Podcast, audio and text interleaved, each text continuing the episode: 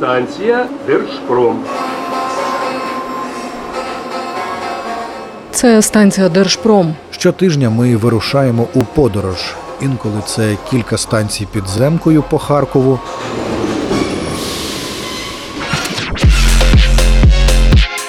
Інколи кілька годин розбитими важкою технікою дорогами фронту. Ми привозимо репортажі та історії з Харкова, Харківщини, Донеччини, Луганщини. Звідусіль, де триває зараз війна, з міст та сіл, що живуть, працюють, захищають, Допомагають, не сплять ночами, рахують ракети. лікують, воюють, ремонтують і знову живуть.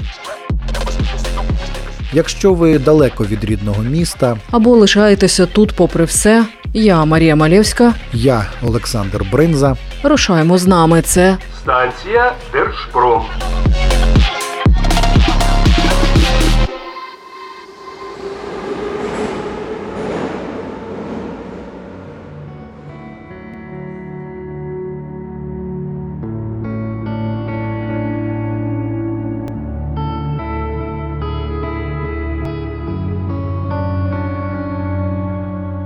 Хто такі степові вовки і як це, проживши півжиття на чужині, повернутися на батьківщину, бо треба воювати. Сьогоднішня наша подорож буде у Куп'янський район на нульові позиції до піхотинців 36-го окремого стрілецького батальйону Степові вовки 61-ї окремої механізованої бригади. У день, коли ми туди вирушили, російська армія скинула на один із населених пунктів поблизу дві авіабомби. Поверталися ми, коли вже було темно, і яскравими червоними язиками палала якась із сільгоспбудівель після влучання. Про тих, хто стримує ворога на передовій лінії фронту, про їхню мотивацію і втому від майже двох років в окопах буде цей репортаж. Рушаймо. Станція Держпром.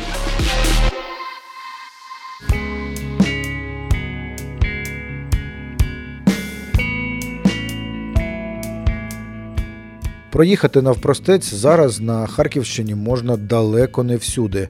У ці краї наша дорога зайняла приблизно 5 годин. Ми спочатку довго їхали, а потім, лишивши автівку, бо вже небезпечно привертати увагу транспортом, йшли пішки. Небо ясне із настанням морозів розвиднілося, тож безпілотникам все видно. Під ногами хрускіт крижаної корки снігу. Ми періодично забігаємо у бліндажі, які трапляються нам на шляху, аби сховатися, і рушаємо далі.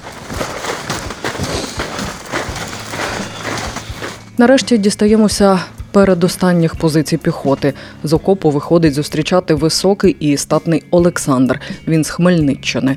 Далі, в кого б я не питала, звідки військовослужбовець, тут майже усі у цьому батальйоні будуть з Хмельниччини. Е, Рельєф і географічне положення тут е, дещо складніше, але обстановка, наскільки я можу оцінити зараз, і тоді, коли ми заїхали, то мені кажеться спокійніше те, що. Тому що Донеччина є Донеччина, там е, і позиції них укріпленіші були, і війна йшла довше. Тому я думаю, найбільше найбільша різниця тільки в рельєфі. На початку вторгнення навесні 22-го новостворені степові вовки, так називається цей батальйон з Хмельниччини, опинився в Донецькій області у Пісках. А після осіннього контрнаступу їх перекинули сюди на Харківщину. Продовжує військовослужбовець 36-го окремого стрілецького батальйону Степові вовки Олександр. Противник поводить себе нестабільно, буває по-різному, буває затиші, буває інтенсивніше. Але в цілому вони натиск продовжують, інтенсивний натиск, агресивний. Е, Ми стримуємо всіма силами, засобами, е, стараємось відбити противника, по меншій мірі втримати ті позиції, які ми зараз тримаємо. Як виглядає цей натиск, з чого вони працюють здебільшого? Ну, у них тут на цьому напрямку є різні види озброєння, артилерійське, е, стрільцеве зброя різного типу, кулемет різного калібру. Вони працюють зі всього практично, що можуть. Зараз е, особливо їхня авіація посилилась, е, безпілотні дрони, ракети і так далі, і бомби.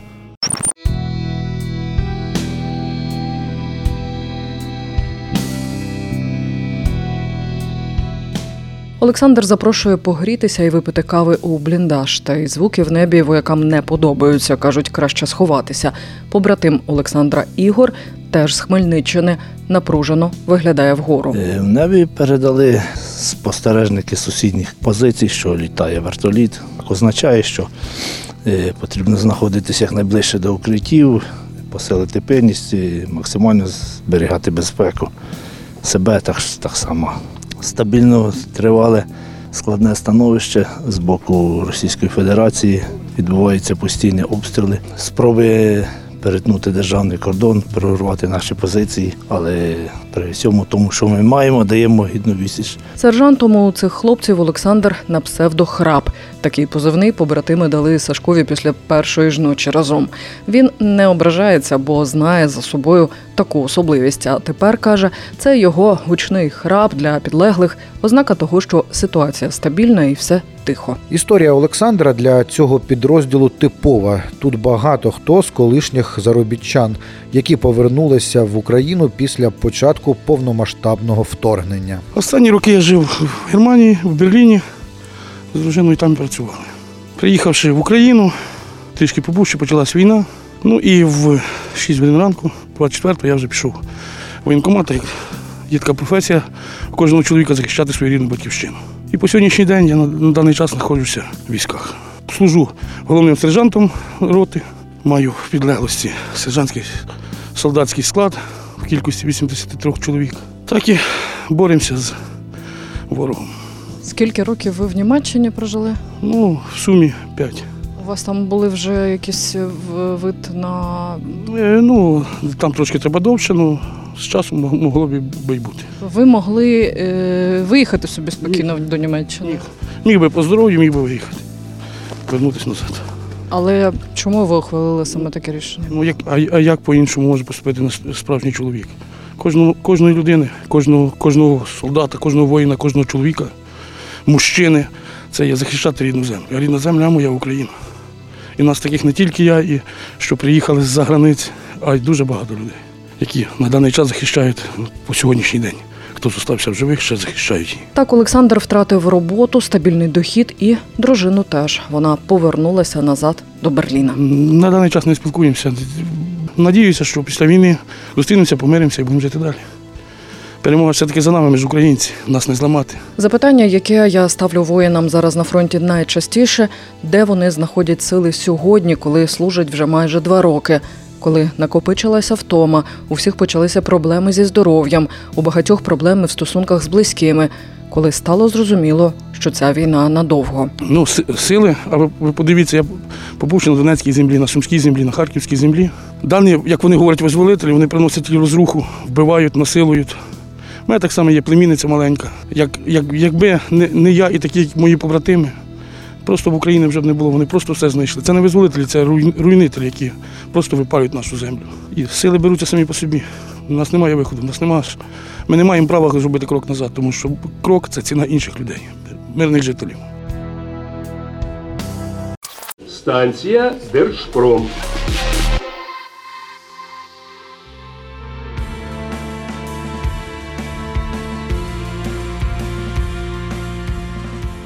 Храп веде нас ще глибше. Відстань до противника на позиціях піхотинців тут подекуди 600-700 метрів. З одного боку окупована земля, з іншого вже територія Російської Федерації. У найглибших окопах у степових вовків стоїть кулемет Браунінг, американська розробка ще часів Першої світової війни. А він і досі в строю, і досі один з найкращих, кажуть вояки. Броню прошиває добре, розповідає кулеметник Василь. Це Браунінг.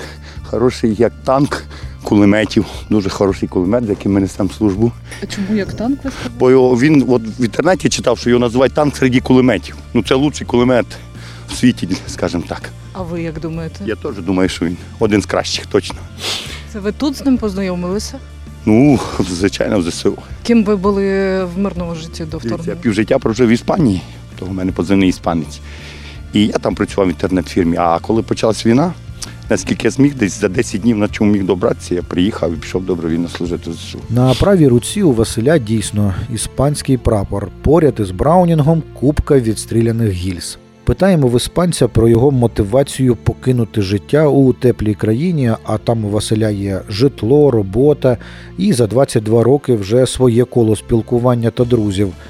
І після того, як відвоює, каже, повернеться жити до Іспанії. мотивація, захист України. І в мене син тут живе, він на мене дуже орієнтується. Ну, він в мене патріотичний, такий вихований. Зараз він хоче вчитися на військового офіцера. І він на мене дуже багато. Ну як розумієте, я для нього великий приклад. Я приїхав захищати Україну і щоб синові дати приклад, що за цю землю треба воювати.